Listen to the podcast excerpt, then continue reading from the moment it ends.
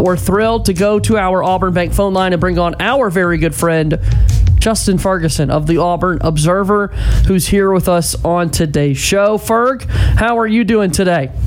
I'm all right. How are y'all? Uh, I'm okay. I feel like you're avoiding the smoke. Uh, that would be NBA war coming your way because I did Yeah. declare I would actually play you, and uh, I, I felt like that's what took place today. Next week. Next week. Okay, me versus you next week. We're gonna make it happen. To. What's up? I said me versus you next week. We're gonna make it happen. Are you Yeah. worried? No, not at all. Not even a little bit. You have yet to lose in any of uh, any of the war games that we put you through. Yeah, I mean, you know, some people have talent, and other ones wish they did. I'm, I'm one of the I'm one of the former. Oh, you're incredible. All right, so uh, let's catch up on what's kind of been going on this week inside Auburn athletics. Of course, uh, we're at the portion of the season where uh, a lot of reflection that's going on with uh, the spring ball that we just went through. And I got to tell you, so much so, there's no greater evidence of, of what the offseason looks like than your headline that you ran with today on the Observer, Ferg. Yeah, yeah. You know, I, it was one of those weird things that I kept seeing. Uh, this thing called the Pythagorean expectation, uh, expected win, stuff like that. And I'm seeing it in NFL previews. I'm seeing it in NBA and NHL playoff uh, talk. I've seen it in baseball a ton. It's in fantasy baseball stuff all the time. And so I was like, well, I wonder, I wonder what that would say about uh, Auburn football this past year and what that could tell us moving forward. So that was that was the that was the crux of the newsletter today. You know, um, and it ultimately comes down to the fact that yeah, Auburn had a tough season last year, uh, and they were six and seven. It was a losing season. Um, but i- if you're looking for optimism this year, um, I think there's some stats that point to uh, the fact that you can see where Auburn could progress this year, even though it's going to be really challenging. The schedule gets tough and all that, but um, you know there, there is a, there is some statistical evidence that you could see uh, why Auburn could be a better football team in 2022, just if they flip a couple of things that are usually pretty flippable uh, in most in most stats. Let's keep the optimism conversation going here. I want to kind of go through a couple of position groups, Ferg, and you give me the uh, the, the most optimistic player you think uh, that the fans should be excited for for Auburn. Okay. Okay. So we look at that wide receiver room, a, a conversation that a lot of people want to talk about. We've asked you about it as well, but uh, optimism there in the wide receiver room. Who stands out? Yeah, I mean, I, I think if you're if you're looking for the wide receivers, I mean, you know you have Shedrick Jackson, you know you have Ja'Varrius Johnson. I think Ja'Varrius Johnson might be the one you should be the most optimistic about, and the fact that the coaching staff, whatever they told him to get him to pull out of the transfer portal and come back, is pretty significant. Uh, because you know, statistically speaking, last season he was Auburn's best deep ball receiver. He's a slot guy that split time with Kobe Hudson. Now Kobe Hudson's no longer on the team anymore, so the path for more uh, you know targets and more snaps is pretty clear for a guy like Ja'Varrius Johnson. Uh, and you know, traditionally, um, you know, offenses with Bryan Harsin and now uh, Eric Kiesau, who's now control uh, an offensive coordinator use slot receivers a ton. Um, they've got a good track record with those guys. Uh, you know, Boise State just had Khalil Shakir get drafted uh, a, a few weeks ago. Uh, he was kind of the go-to slot guy uh, for Harsin at, at Boise State, and I, I think you know that's a good uh, measurement for them. I think you know if Auburn's going to have success through the air this season, I think Ja'Varrius Johnson is going to have to be a huge part of that. And uh, if he can stay healthy, um, he's got everything you want in a in a high volume receiver. Offensive line. Who's there to be most optimistic about? Um, you know, I, I think it's got to be Keandre Jones for me. Um, you know, no, no, no, nothing to take away from uh, the seniors on the offensive line because I mean, I think Auburn, any chance Auburn was going to have of having a decent offensive line this year was dependent on those guys coming back. Um, you weren't going to just hit big in the transfer portal, and, and you can't get like instant impact freshmen to play on the offensive line in the SEC more often than not. I mean, there's only been a handful of those ever uh, in the modern era, so you needed those guys to come back. But Keandre Jones, I, I think for my money, the last couple seasons has been Auburn's best offensive lineman. Um, he is a bulldozer in the running game.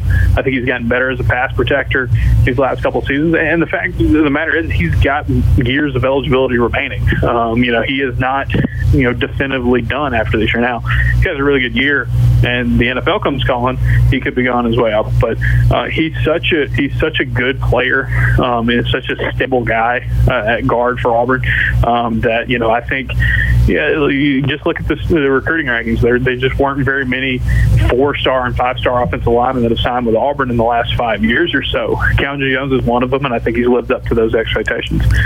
Defensive line, what are you saying?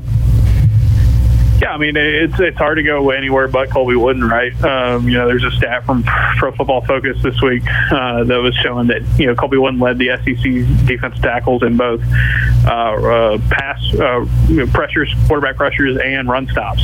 Um, he is one of the best two-way defensive linemen in college football last year. I think he's going to be that again this year. I think he's very Marlon Davidson-ish in terms of you know his impact uh, as a as an interior lineman.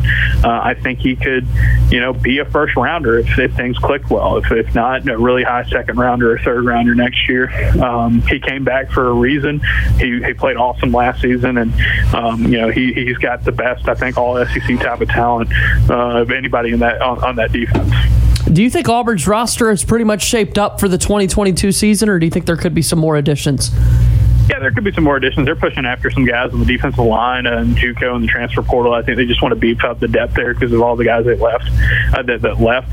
Uh, I think they could use another wide receiver if they could get one in the portal. Um, you know, you're, you're not going to get like a ton of like you know massive uh, program changing types of talent at this point in the year. That's just not what it's not what this time of year provides in the transfer portal uh, very often. So uh, I, I just think it's depth that they need moving forward, um, and you know maybe a wide receiver who's got got some more experience they can just plug and play into the system.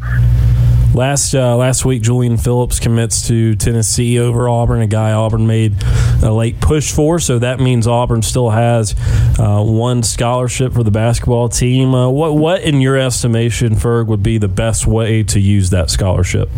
Yeah, find somebody who has shooting guard or small forward versatility. Probably more of the, the former. Um, get somebody who's a little bit bigger uh, that can play guard, the shooting guard. Help out with KD Johnson um, and, and, Chance Westry and some of those guys are going to have to play that role this year, and uh, get get some three point shooting ability uh, there. You know, you can't bank on a guy in the portal just just because he shot well in the you know at his previous school doesn't mean he's necessarily going to shoot the same way at, at Auburn. I think KD Johnson and Wendell Green were good examples of that last year, but um, you could you could use some help there.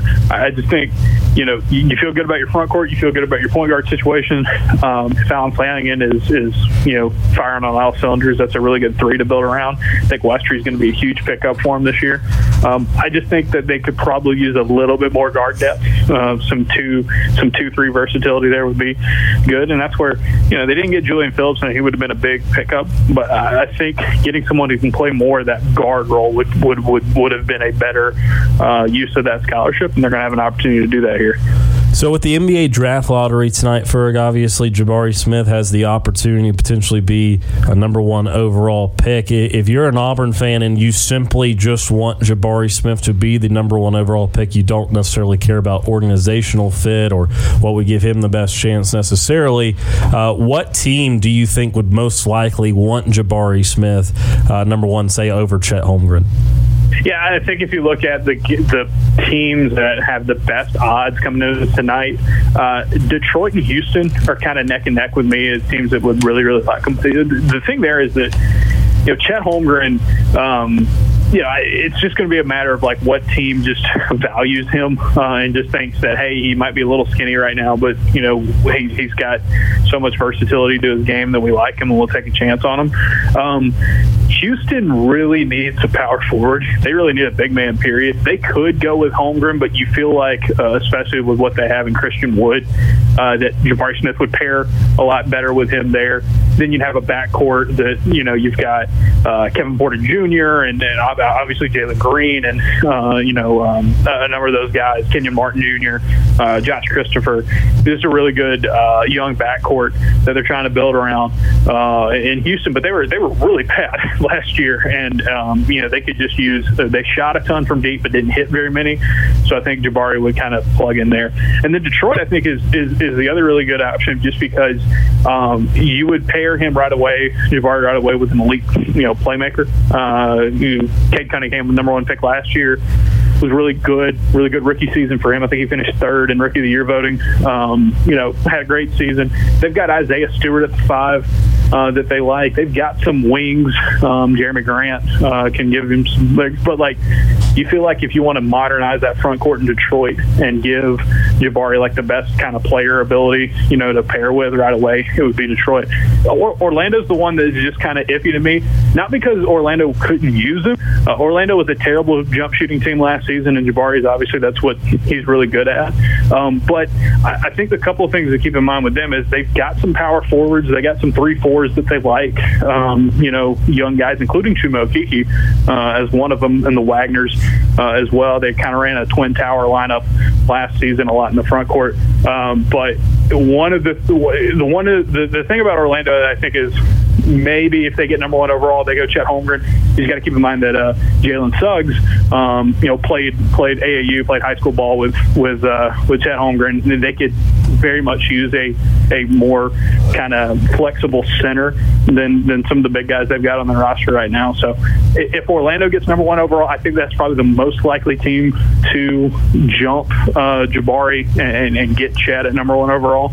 But I do think if it's Detroit or Houston or any of those other high lottery teams, uh, I think Smith would be in a really good spot. Justin Ferguson is here with us on the program right now at J Ferguson AU on Twitter. The Auburn Observer set a career high this week with a 95 minute long podcast on episode number 178. It's crazy how well this thing is doing. Ferg, so happy to see the success of the Auburn Observer. If people are listening to us chat with you for the first time, how can they sign up and be a part of the fun?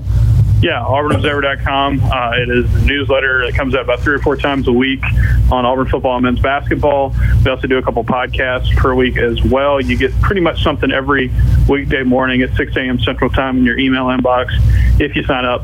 auburnobserver.com. It's $6 a month or $60 a year for a full subscription. Or if you want to try us out, it's uh, we've got a seven-day free trial. Just go to auburnobserver.com, uh, click around there, and you'll be able to sign up very, very easily. Looking forward to our NBA War match next week. We'll talk to you then, okay? Absolutely. Thank you, guys.